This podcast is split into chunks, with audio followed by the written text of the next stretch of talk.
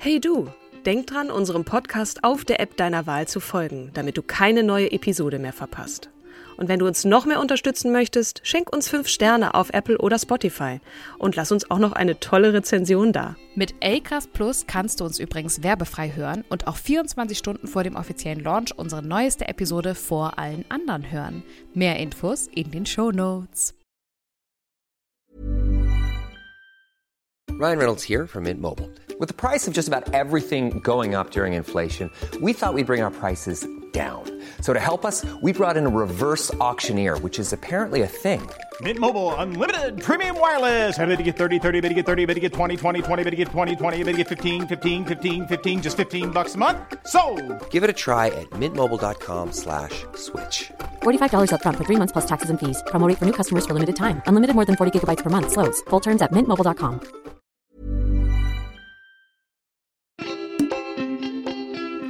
Willkommen zu einer neuen Episode von Starke Frauen, dem Podcast, in dem wir inspirierende Geschichten von Frauen erzählen, die Grenzen überwinden und Unglaubliches leisten.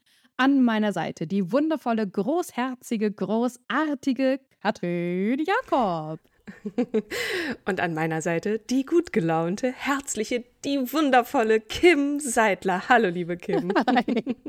Heute haben wir mal wieder eine Frau zu Gast, die ihr nicht aus Film, Funk und Fernsehen kennt, die uns aber so begeistert hat im Austausch und Vorgespräch, dass wir sie einfach einladen mussten. Sie ist das lebende Beispiel für den Spagat zwischen Mutterschaft und Karriere als Rechtsanwältin und wir freuen uns sehr, dass sie hier ist. Herzlich willkommen, Magdalena Markic. Und ich hoffe, ich habe deinen Namen richtig ausgesprochen. Ganz perfekt, ganz, ganz perfekt. Hallo Katrin, hallo Kim. Vielen, vielen Dank für das Gespräch heute. Ich freue mich sehr auf euch beide und äh, fühle mich sehr geehrt. Danke sehr. Ja, wir uns auch. Katrin deutete es ja schon an, ne? Magdalena, du bist eine Rechtsanwältin, deren Lebensweg alles andere als gewöhnlich ist und war. Und ja, äh, während deines Referendariats wurdest du Mutter, eine Herausforderung, die ja viele erst einmal in die Knie zwingen würde, zumindest im juristischen Fach ganz besonders. Doch du hast dich nicht beirren lassen und deine Erfahrung genutzt, um noch stärker und entschlossener zu werden. Denn nach deinem Abschluss bist du gleich mutig ins kalte Wasser gesprungen und hast dich selbstständig gemacht mit unbändiger Willenskraft und Hingabe für den Beruf, aber auch für deine Familie.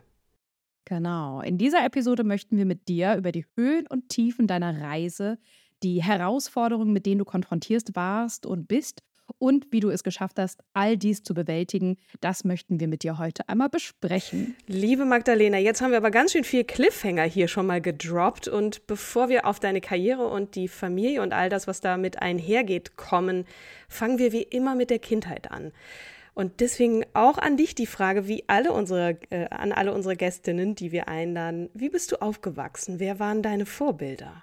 Mein Vorbild, ganz klar, äh, in Einzahl meine Mutter, die eine unfassbar starke Frau ist. Ich bin sehr behütet aufgewachsen, obgleich äh, einfach in der Familiengeschichte so das ein oder andere auch ziemlich große Drama passiert sind. Aber ich hatte eine sehr glückliche Kindheit, trotz äh, heftigen Zwischenfall, aber ähm, Mhm. hatte mein Vorbild an meiner Seite, die da wirklich äh, mit Rat und Tat zur Seite stand. Und äh, genau, so bin ich aufgewachsen. Sehr liebevoll, sehr warm umgeben und äh, mit jedem Zuspruch, den man sich nur wünschen kann. Gibt es irgendwelche speziellen Momente oder Ereignisse, die dich besonders geprägt haben? Das war jetzt sehr viel Mutter. Gab es auch einen Vater bei dir oder bist du tatsächlich nur bei deiner Mutter aufgewachsen? Äh, nein, es gab in den ersten fünf Jahren meines Lebens natürlich auch einen Vater. Ähm, mein Vater ist durch äh, Fremdeinwirkung ähm, verstorben. Der war sehr, sehr lange so, ich bin, ich bin die ältere Tochter, ähm, sehr lange Papakind.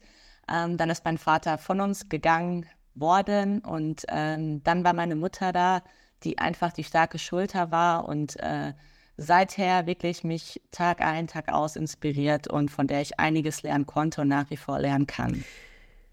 Das heißt, ähm, gab es dann irgendwann einen Stiefvater, der diese Lücke, kann man ja nicht sagen, dass man die gefüllt hat. Mir ging es ähnlich. Mein Vater hat zwar noch gelebt, aber der war dann irgendwann nicht mehr da. Dann kam ein Stiefvater, der hat so sein Bestes versucht, aber gab es irgendein ein, eine Vaterfigur dann für dich oder ähm, blieb das bei deiner Mutter? Ähm, ein Stiefvater nicht, aber mein Vater hatte ähm, oder hat nach wie vor sehr viele Geschwister. Mm, davon sind äh, drei männlich und äh, meine Onkel, klar, die konnten nie einen Vater ersetzen, aber von denen habe ich zum Beispiel sowas gelernt wie, wie ich meinen Fahrradschlauch repariere und äh, wie ich dann so ein Regal an die Wand bringe, weil meine Mama kann einiges, aber handwerklich wirklich nichts. Und ähm, da gab es dann die männliche Hilfe, die man vielleicht auch im klassischsten Sinne sich so vorstellen kann. Die habe ich dann da bekommen, aber einen Stiefvater gab es nicht, sondern familiären Rückhalt dann auch männlich. Mhm. Ich will jetzt nicht weiter darauf eingehen. Du würdest, glaube ich, selber sagen, wie, wie es dazu kommen, äh, gekommen ist. Aber ich jetzt einfach mal zu den, zur nächsten Frage über, nämlich die Werte, die dir als Kind vermittelt wurden. Ne? Gerade was auch so das starke Frausein angeht.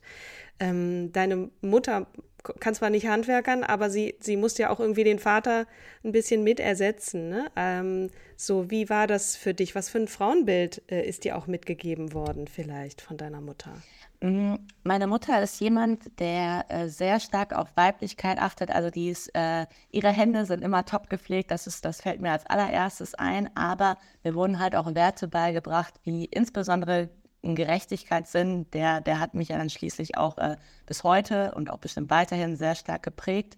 Ähm, Zusammenhalt sehr, sehr wichtig, liebevolle Umgebung, aber auch offen und direkt ansprechen, wenn etwas nicht in Ordnung ist, weil sie sich einfach ähm, ziemlich laut machen musste und ziemlich für ihren Standpunkt einstehen musste. Ich habe jetzt auch kroatische Wurzeln, da ist das vielleicht auch nochmal ein bisschen anders, gerade in so mhm. dörflicheren mhm. Bereichen. Und sie musste einfach wirklich ihrer Frau stehen. Denn, also sie musste einfach wirklich sagen, nee, bis hierhin und nicht weiter, weil es gab diese leider sehr veraltete Position einfach nicht mehr, dass der Mann sagt, nee, jetzt hier ist die Grenze, das hat meine Mama gemacht und diese Werte habe ich halt mitbekommen, dass man sagt, was möchte ich, was möchte ich nicht und das muss ich genauso kommunizieren, das muss ich genauso verlauten. Mhm. Hast du noch Geschwister? Du hattest es gerade angedeutet, du bist die Älteste. Wie viele hast du? Und sind ich da auch eine, Jungs dabei? Äh, nee, ich habe eine Schwester, ähm, mhm. Moni, und äh, ich habe keine Ahnung, wie viele Cousins und Cousinen, die ähm, bei uns zu Hause aufgewachsen sind, nach, äh, nachdem sie wegen des Jugoslawienkriegs geflüchtet sind. Aber tatsächlich Geschwisterkind nur eins, der Rest äh, aber gefühlt auch so nah. Mhm. Mm, was hat dich besonders inspiriert oder motiviert, den Weg zu gehen, den du heute gehst? Beruflich meinst du? Mhm. Mm, also du hattest es ja gerade schon mal netterweise so ein bisschen äh, mit so einem schlanker äh, umgangen, Katrin. Ähm, also mein Vater ist, äh, ist erschossen worden. Das ist halt äh, eine Straftat und das hat mich bis heute einfach dermaßen geprägt, dass ich mich insbesondere für Opferhilfe stark mache, aber auch ähm, Strafrecht generell als mein Rechtsgebiet gewählt habe, weil ich einfach gelernt habe in sehr, sehr jungen Jahren, wie wichtig es ist, in jeglicher Form Beistand zu haben, sei man auf Opfer- oder auf Täterseite. Aber es ist unglaublich wichtig, ein faires Verfahren zu bekommen, wirklich ein Sprachwort zu bekommen, aber auch emotionale Unterstützung, was ich finde, was ein Verteidiger auch zumindest in dem gewissen Umfang, das, ähm, den er leisten kann, erbringen sollte. Und äh, da ist für mich einfach mein absoluter Fokus. Ich möchte mich ganz, ganz stark insbesondere für Frauen einsetzen, die Opfer von Gewalttaten, sei es körperlich oder mental, äh, geworden sind. Und einfach sagen, nee Leute, das, das habt ihr nicht zu machen und schon gar nicht mit Frauen und jungen Mädchen zu machen. Und ähm, ja, dafür stehe ich einfach. Und äh, das findet auf jeden Fall den Ursprung in meiner Kindheit und in der Straftat, die da passiert ist. Aber halt einfach nicht nur das, sondern das, was ich dann daraus gesehen habe, was sich entwickelt hat. Insbesondere halt anhand meiner Mutter, die war damals 26 Jahre alt, was eine junge Frau leisten kann, wenn sie muss und wenn man sie vor allem auch lässt. Und ähm, das mhm. finde ich, das finde ich unfassbar wichtig mhm. und das sollte weit verbreitet werden. Definitiv. Also das ist, glaube ich, die größte Herausforderung, die, die, die, die ein Kind erleben kann, glaube ich. Ähm, aber gab es noch andere Prägungen in der Kindheit, die dich zu dem Menschen gemacht haben, der du jetzt bist? Also auch dein, äh, dein, dein Esprit, dein Spirit, alles, was dich drivet. Ich Englische, sorry. Kein Problem, habe ich verstanden. Ähm, ja, klar, also ich bin äh, von klein auf zur Selbstverteidigung gegangen. Da lernt man sowas wie Disziplin und auch nochmal ein bisschen meinen Mund aufmachen und ähm, einfach auch auf sich aufzupassen in jeglicher Form. Ich habe meine Familie und meine Freunde immer schon ganz nah bei mir gehalten. Die haben mich auf jeden Fall geprägt. Ich bin ähm, nach dem Abitur, ich komme ursprünglich aus Nordrhein-Westfalen, ähm, nach Berlin gezogen, habe da studiert, musste auch da noch mal ein Stückchen schneller erwachsen werden. Das sind alles Aspekte, die heute auf jeden Fall dazu beitragen, ähm, dass ich die bin, die ich bin. Und äh, ja, mein, mein ganz, ganz prägendstes Element ist auf jeden Fall meine Familie, da insbesondere Mama und Schwester.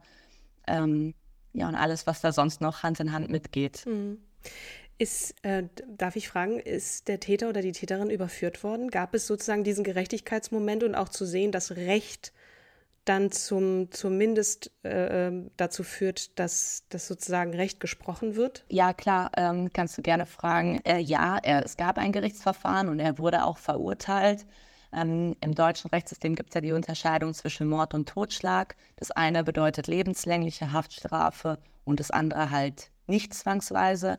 Er wurde wegen Totschlages verurteilt und ist dann zu zehn Jahren Haft verurteilt worden und dann nach siebeneinhalb Jahren wieder freigekommen. Ähm, das heißt, für ihn gab es einen ziemlich guten Anwalt. Ähm, meine Mutter war damals natürlich auch anwaltlich vertreten, aber ich glaube, als 26-jährige Frau, wenn man die Leute fragt, was ist denn da passiert, sie hat keine Ahnung. Es ist einfach, ähm, das meinte ich auch mit dieser emotionalen Hilfe, die mhm. Rechtsanwältinnen ja. vor allem bieten sollten. Ich glaube, das ist da ein bisschen fehlgegangen. Mhm. Aber ja, zumindest wurde er bestraft, er saß auch in Haft. Genau. War sie Nebenklägerin? Also sie war Nebenklägerin. Es genau. gibt ja einmal sozusagen das Strafrecht, das, wo der Staatsanwalt oder die Anwältin dann sagt, ich vertrete hier den Staat und äh, hier wird Recht gesprochen und dann gibt genau. es ja noch die Nebenklage und sie ist entsprechend als Nebenklägerin dann aufgetreten. Verstehe. Mhm. Und ähm, ja, das, das äh, nimmt einen natürlich, das, das begleitet einen ein Leben lang. Deswegen ähm, Hut ab, dass du auch gesagt hast, ich ermächtige mich selbst sozusagen. Ich, ich will diese, diese Seite oder auch verstehen, wie eben Recht gesprochen wird. Ähm,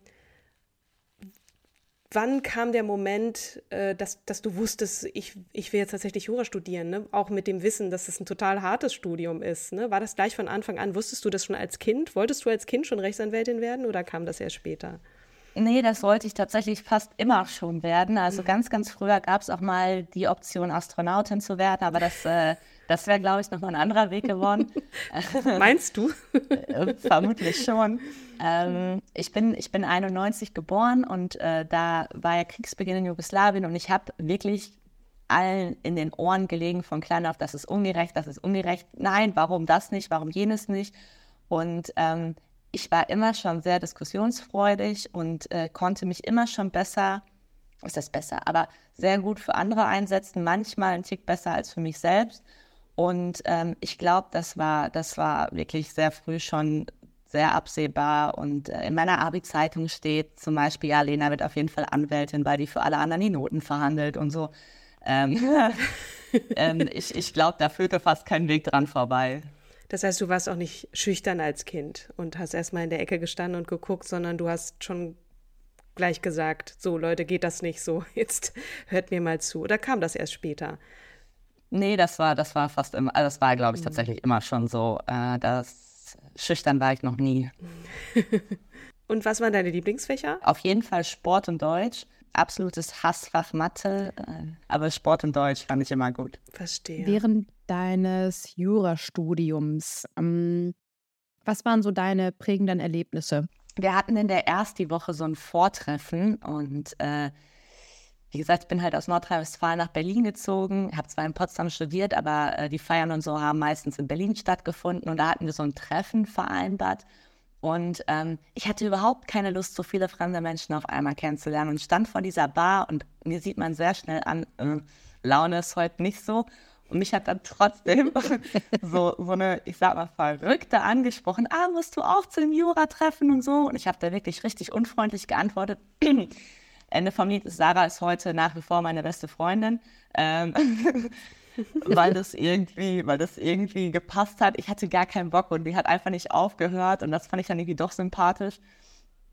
Ähm, das hat mich sehr geprägt, weil das irgendwie auch die ganze Potsdam-Zeit ziemlich gut wiedergibt. Ähm, dann bin ich halt irgendwann zurückgezogen, ähm, weil es einfach familiär bedingt wichtig war, dass ich wieder äh, hier bin also Nordrhein-Westfalen bin. Und ähm, aber für mich war meine gesamte Studienzeit weg von allen, einfach 500 Kilometer in meiner Stadt, nach wie vor meine Lieblingsstadt, also Berlin. Ähm, das war, das war, das war wirklich eine unfassbar schöne Zeit und ich würde sie für nichts auf der Welt missen wollen. Du bist dann während deines Referendariats schwanger geworden, ne? Genau, ja. War das ein, ein Wunsch von dir? Nee, es war nicht geplant. Aber als ich dann von der Schwangerschaft erfahren habe, ähm, war für mich klar, ich, ich werde das Kind bekommen, weil es nicht, nicht gewünscht war. Es war halt einfach nicht geplant. Und äh, war, das war ordentlich. Äh, das war. Entschuldige, magst du noch mal ganz kurz erklären, was ein Referendariat ist für alle, die, ähm, also es gehört zu deinem Studium, Abschlussjahr dazu. Aber wie, wie, kann man, wie, wie können wir uns das Referendariat vorstellen? Mm, also wir haben erst das, das Studium hinter uns gebracht. Das beendet man mit dem ersten Staatsexamen. Und wenn man das erste Staatsexamen hat, ähm, kann man sich für das Referendariat äh, in, bei dem jeweiligen Oberlandesgericht äh, bewerben. Und dann, sobald man ähm, begonnen hat mit dem Referendariat, ist man zwei Jahre lang in der Ausbildung und schreibt danach das zweite Staatsexamen. Und danach ist man dann Volljurist. Vorher ist man Diplomjurist. Ähm, muss mal kurz überlegen, ob das wirklich überall so heißt. Ich weiß nicht, ob das vielleicht in manchen Bundesländern, aber man ist Volljurist in jedem Bundesland nach zwei Staatsexaminern. Ja. Ähm, genau, und innerhalb dieser zwei Jahre durchläuft man verschiedene Stationen. Also hier in Nordrhein-Westfalen sind wir fünf Jahre beim Richter, äh, fünf Monate beim Richter, äh, drei Monate bei der Staatsanwaltschaft und so weiter und so weiter. Und ich habe dann meinen Sohn ähm, relativ früh, also vor Ablauf des ersten Jahres bekommen. Aber das Referendariat ist quasi, das haben Lehrer ja auch, das ist nach dem Studium die praktische Ausbildungszeit. Wie hat dein, dein Referendariatsgeber, ich will jetzt nicht Arbeitgeber, ist ja Quatsch, aber Referendariatsgeber, ich weiß, hoffe, du weißt das Gericht. Das Gericht, darauf reagiert? Nicht so schön. Äh, Ähm, ich habe das meinem direkten Vorgesetzten, also wir haben so eine Referendarabteilung und da bin ich halt hingegangen, als die zwölf Wochen vorbei waren, also diese ersten zwölf, ähm, wir warten mal ab, ob alles gut geht, Wochen. Ähm, bin ich da hingegangen und meinte, ja, folgendes, ich bin schwanger. Und dann kamen erst so Sprüche wie, ja, ah, ist ja ein sehr toller Zeitpunkt im Referendariat und hm, das kann ja da nichts mehr werden und so. Und ja, Sie müssen die Zeit auf jeden Fall hinten dranhängen was Schwachsinn ist. Ähm, ich habe mich dann da selber stark eingelesen ähm, und äh, dann hieß es halt, nee, wir müssen sie außer Dienst setzen. Sie können jetzt das äh, nicht in der vorgegebenen Zeit beenden. Das geht nicht, das geht nicht, das geht nicht. Ende vom Lied es ging doch, ähm, weil man kann vor der Entbindung ähm, auf die sechs Wochen vorgeburtlichen Mutterschutz verzichten. Ähm, die acht Wochen nach Entbindung sind dann gesetzlich verpflichtend. Also da kommt geht kein Weg dran vorbei. Und in meinem Fall war das so, mein Sohn kam montags zur Welt. Freitags davor habe ich noch eine Klausur geschrieben und Punkt acht Wochen nach diesem Montag war ich wieder im Dienst. Und dann ging es weiter. Krass. Aber da kann ich auch gleich nochmal zu kommen. ähm, Vielleicht ganz kurz nochmal zur, zur Quotenlage. Ne? Was würdest du sagen, auch dein Eindruck, ob jetzt da im Referendariat oder auch im Studium, vielleicht sind das ja äh, unterschiedliche Wahrnehmungen, aber was würdest du sagen, wie groß ist der Frauenanteil in dem jeweils einen und dem anderen gewesen bei dir? Nur eine Schätzung. Äh, also der ähm, Studienteil auf jeden Fall deutlich geringer, der Frauenanteil. Ich, ah, okay. Vielleicht, ja, vielleicht also wenn es gut läuft für die Frauenquote, dann waren es 35 Prozent vielleicht. Vielleicht Ein wohlwollend auch 40, mhm. aber überwiegend männlich. Und im Referendariat war es immer noch ein höherer männlicher Anteil. Ähm, aber nicht mehr ganz so deutlich. Also da ist es näher an der 50-50-Grenze, würde ich schätzen. Aber dein Vorgesetzter in Anführungsstrichen war auf jeden Fall ein Mann, so wie er reagiert hat, obwohl hätte auch vielleicht von einer Frau kommen können. Wer weiß, aber gut. Der hat dir auf jeden Fall nicht geholfen zu sagen, okay, wir versuchen hier mal ein bisschen gemeinsam eine Lösung zu finden, sondern hat dich ein bisschen mit dem Problem, Problem auch wieder äh, Anführungsgänsefüßchen in die Luft allein gelassen. Ne? Das ist jetzt das ist eigentlich so das, was Lore Maria Pesche Gutzeit aus, der, aus den 80er Jahren eigentlich erzählt hatte, ne? wo sie sozusagen äh, in der Presseabteilung hier in Hamburg ähm, ihre Referendariat machen wollte. Und, 60er, 70er Jahre. 60er, 70er? Okay. Ja, ja. Und der Typ Noch dann sagte, ja, ich nehme keine Frauen, weil die können schwanger werden. genau. Gern auch noch mal in diese Folge reinhören. Genau. Leider ist sie ja letztes Jahr von uns gegangen, die ja. gute die gute Lore. Aber zurück zu dir. Genau. Darf ich auch noch mal fragen? Du sagst immer, wenn, wenn du es nicht beantworten möchtest, aber es gab noch einen Vater dazu, weil so ein Säugling dann nach zwei Monaten irgendwo zu lassen, das ist ja schon, also ne, auch für die Frau und biologisch und mit allem, was da so hormonell lo losgeht, ist das ja schon schwierig genug. Und das dann in fremde Hände zu geben versus einem Vater in, den, in die Hände zu drücken und zu sagen, jetzt bist du mal dran. Wie war das bei dir? Konntest du auf den Vater zählen, beziehungsweise auf deine Familie? Sowohl als auch. Also ähm, der Vater ist dann in Elternzeit gegangen, ähm, mhm. aber meine Mama war halt auch oft da, meine Schwester, die halt zusätzlich äh, noch geschaut haben. Aber es war tatsächlich so, es hat mich dann, wenn es, also wir hatten äh, während der Ausbildung ganz viel Online-Veranstaltungen, das, das hat mir so ein bisschen geholfen, weil ich ja dann im Endeffekt mich angemeldet habe und ganz ehrlich manchmal auch nicht da saß. Aber das hat mich halt innerlich schon zerrissen, dann zu wissen nach den acht Wochen, ja, ich gehe jetzt. Mhm. Und es war jetzt nicht sonderlich hilfreich, dass eben jener Referendar, Abteilungsmitarbeiter dann auch regelmäßig sagt, ja, ist aber auch Kindswohlgefährdung und was machen Sie denn hier? Und was, ich habe den, ich habe meinen Sohn nicht aus dem Fenster hängen lassen und ein bisschen gelüftet. Der war beim Vater, der war beim Vater, aber das war so, oh, so, mal. Es wurde so verurteilt, wo ich mir einfach dachte, ich will doch für meinen Boah. Sohn das Beste und Klar, das hat mich immer mehr angespornt, aber innerlich ging es mir nicht gut damit. Ich dachte mir halt regelmäßig, mhm. boah, was ist, wenn er dich jetzt vermisst und wenn du wenn du jetzt, was weiß ich, was für Schäden bei dem anrichtest. Tatsächlich hat er fast nur geschlafen und ich habe nachts auf meinen Schlaf verzichtet, um mit ihm einfach so viel Zeit wie nur eben möglich zu verbringen. Aber dieser Druck, der nochmal dazu kam, wirklich so Kindswohlgefährdung, ist auch wirklich kein schöner Ausdruck. Voll, voll.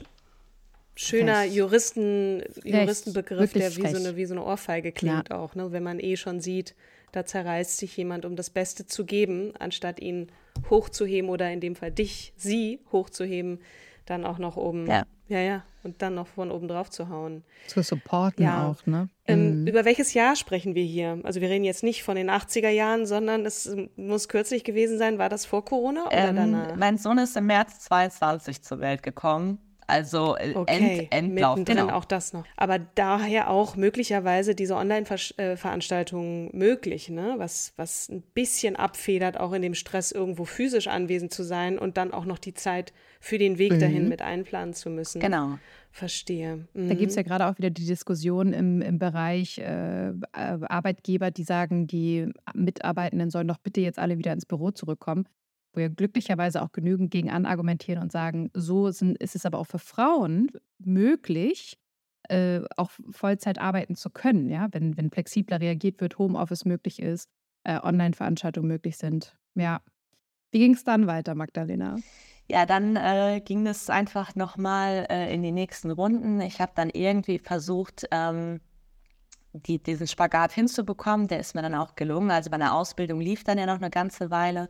Dann muss man irgendwann das zweite Staatsexamen schreiben. Das heißt, da wirklich sehr, sehr intensiv, äh, sehr abartig lernen. Ähm, und da wurde es dann nochmal wirklich unschön, weil das war dann äh, gegen Ende 22. Da war mein Sohn jetzt mal schon ein bisschen größer. Und das hieß halt für mich wirklich, da hatten wir zwar keine Präsenzveranstaltung mehr, aber äh, ja, tagsüber für meinen Sohn da sein, also einfach auch Mama sein, genießen.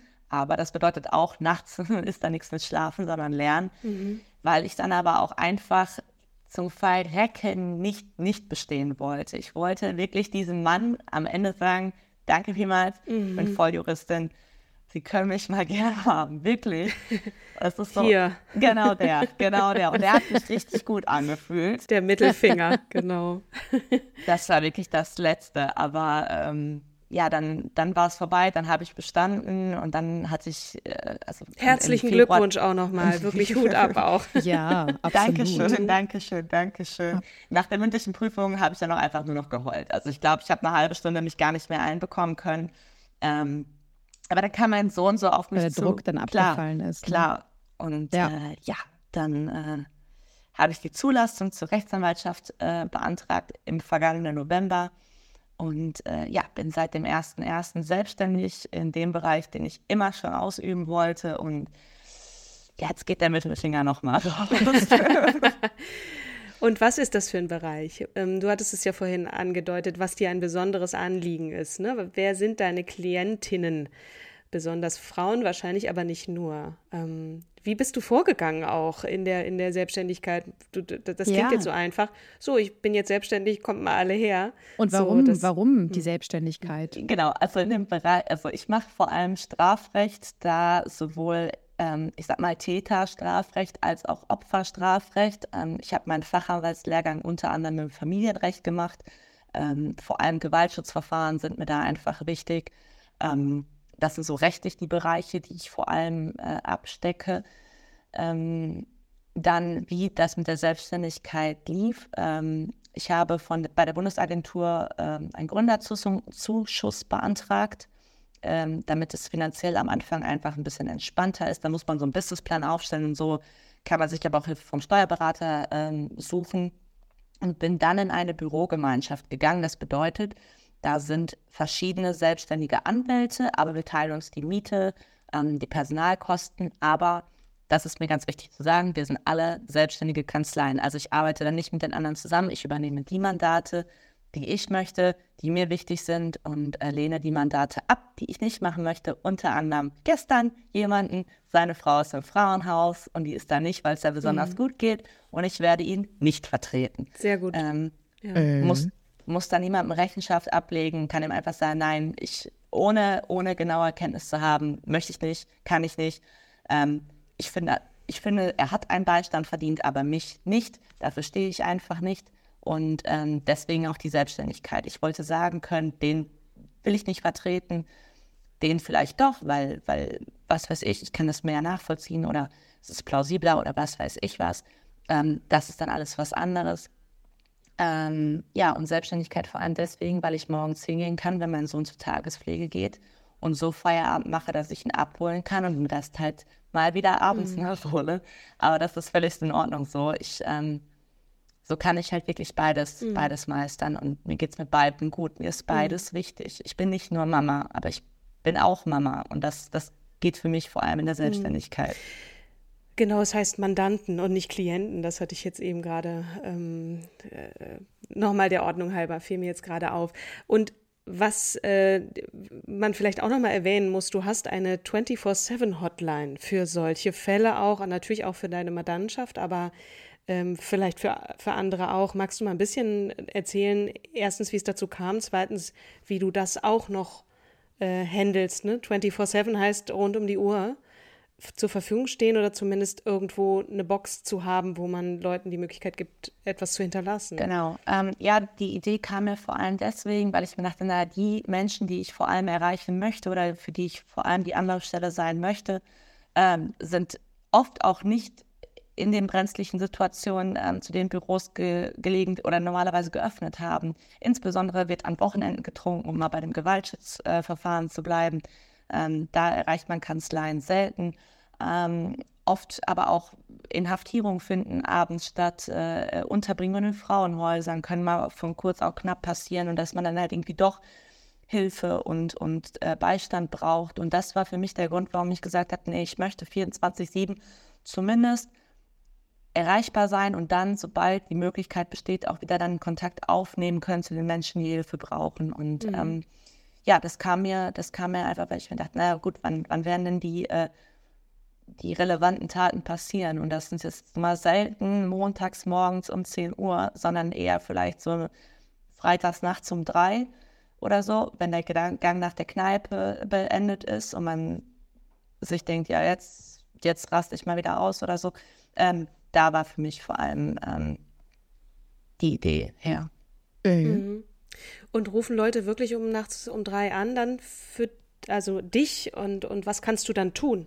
Also was, was sind so Beispiele, ohne jetzt konkrete Fälle zu benennen, aber um, um äh, ein bisschen allgemeiner formuliert, was, was kannst du um nachts um drei tun? Ähm, oft sind Betroffene ja vor allem von Gewalttaten einfach so unter Schock, dass sie erstmal irgendwie mitteilen müssen, okay, pass auf, das und das ist mir passiert, was mache ich denn jetzt? Ähm, meistens haben die Frauen, es sind vor allem Frauen, oft vorher schon Kontakt zu mir aufgenommen, weil ich zu, äh, auch zum Beispiel Selbstverteidigung gerne äh, lehre und einfach da unterstützend wirken möchte und sie dann irgendwann ja schon mal gehört haben, okay, irgendwas macht in dem Bereich, ähm, sodass ich dann bei den Frauen einfach nur nachfrage, ich brauche nur die Adresse, mehr nicht, alles andere bekomme ich hin. Ähm, dann rufe ich die Polizei an, schicke die hin, sage, ich komme jetzt auch dahin. Ähm, ja, es gibt ja vor allem in den größeren Städten dann Alldienste für Richter und Staatsanwältinnen. Äh, es ist tatsächlich noch ein bisschen juristische Ausbildung, da ist Gender nicht ganz so weit verbreitet, aber ich gebe mir Mühe. Ähm, ähm, oder halt bei Inhaftierung, da versuche ich mich dann einfach mit den, mit den jeweiligen Personen in Verbindung zu setzen und zu sagen, okay, den und den Vorfall gibt es gerade, wir müssen da schnell hin. Ähm, ich hatte jetzt vor kurzem, Ende letzter Woche einen Fall, da wurde eine Frau derartig misshandelt, dass die einfach sofort da raus musste und die konnte nichts mehr machen, als diesen einen Anruf tätigen, zu sagen, ich brauche jetzt Hilfe. Und genau dafür ist es da. Ähm, und wenn es einmal im einen Jahr genutzt wird, aber dieser einen Frau geholfen wird, dann ist, dann bitte, dann bleibt es auch genauso. Ich, äh, da hängt keine Erfolgsquote dran. Es ist mir einfach wichtig, dass Betroffene eine Anlaufstelle haben.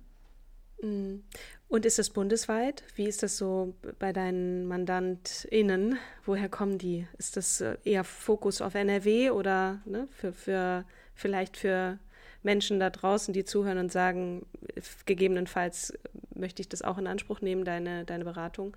Ähm, würdest du bundesweit annehmen? Ja, ähm, ganz, ganz klares Ja. Äh, es, es, muss ein bisschen das Bauchgefühl stimmen. Es ist bei so einem ersten Telefonat schwer einzuschätzen, aber ich habe da eigentlich ein ganz gutes Gespür und ähm, mhm. ganz ausdrücklich, völlig egal, wo in der Bundesrepublik, ähm, jederzeit erreichbar. Mir ist wirklich das Wohl der Frauen mein allerhöchstes Gut und ich, ich setze mich da ein, ohne, ohne Punkt und Komma. Und es ist völlig egal, ob mhm. jetzt aus dem tiefsten Bayern oder Brandenburg, mir völlig, wirklich sowas von Wurscht.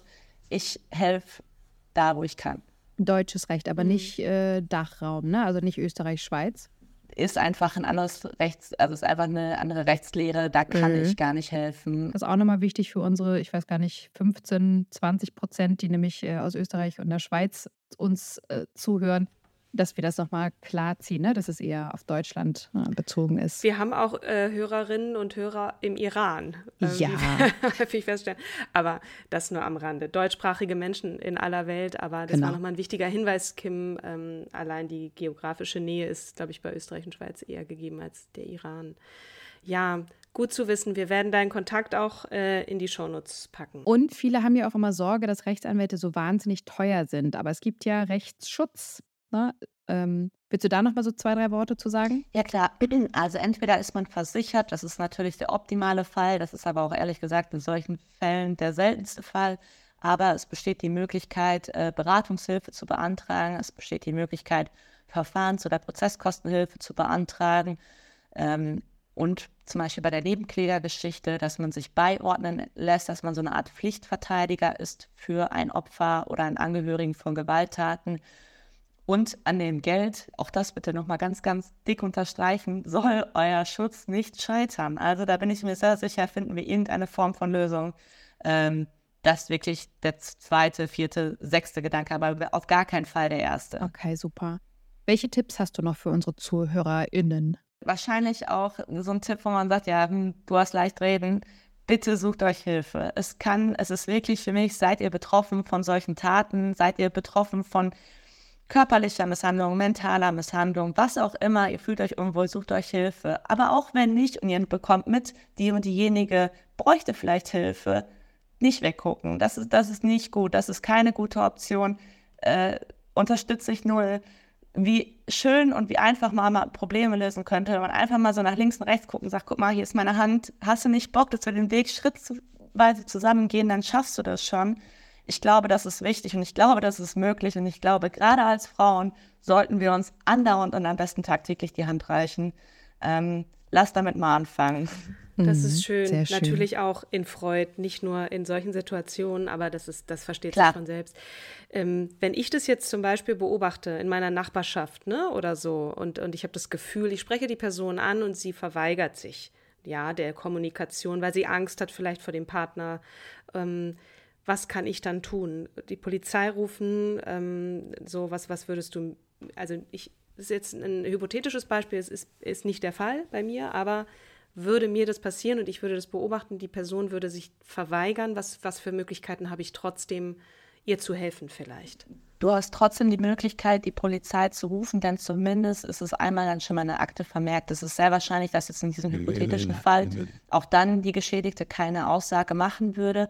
Aber irgendwann ist die Staatsanwaltschaft auch verpflichtet, ein öffentliches Interesse anzunehmen. Und es ist immer ah. eher gegeben, ähm, je mehr Außenstehende das Ganze auch noch beobachtet haben. Mhm. Also das ist gar nicht schlecht zu sagen, ich rufe trotzdem die Polizei und manchmal hat man ja vielleicht dann auch den Gedanken, jetzt kriegt sie erst Rechtsschläge, aber er weiß, dass sie es nicht war.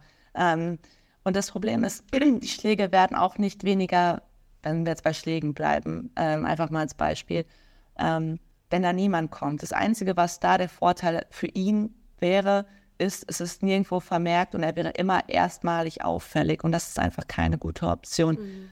Was auch immer gut ist, ist äh, die Person dann einfach abzupassen und zu sagen, du, ich habe mal mitbekommen oder sie, ähm, irgendwas scheint nicht in Ordnung zu sein, ich wohne da und da. Falls Sie mal irgendwie einen Kaffee, einen Tee trinken wollen, kommen Sie doch einfach mal vorbei.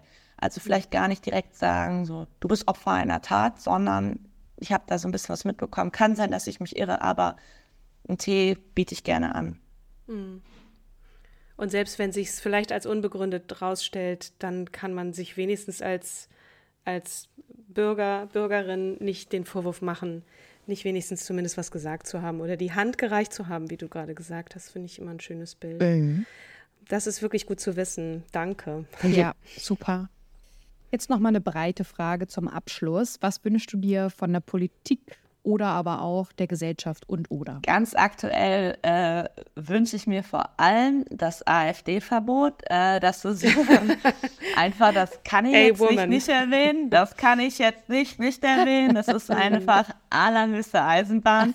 Ansonsten wünsche ich mir, dass äh, in unserer Gesellschaft ankommt, dass Frauen mindestens, aber allermindestens gleich zu behandeln sind, und zwar in allen Bereichen, sei es finanziell, sei es Führungsposition, es ist völlig egal. Es ist aber auch wichtig mhm. anzuerkennen, bleibt die Frau beispielsweise, wie in meinem Fall nach einer Geburt, zu Hause, ähm, ist auch diese Arbeit nicht, ah ja, die ist ja Mutter, sondern die Frau arbeitet. Das ist ein anstrengender Job und da gibt es keinen mhm. Feierabend. Mhm.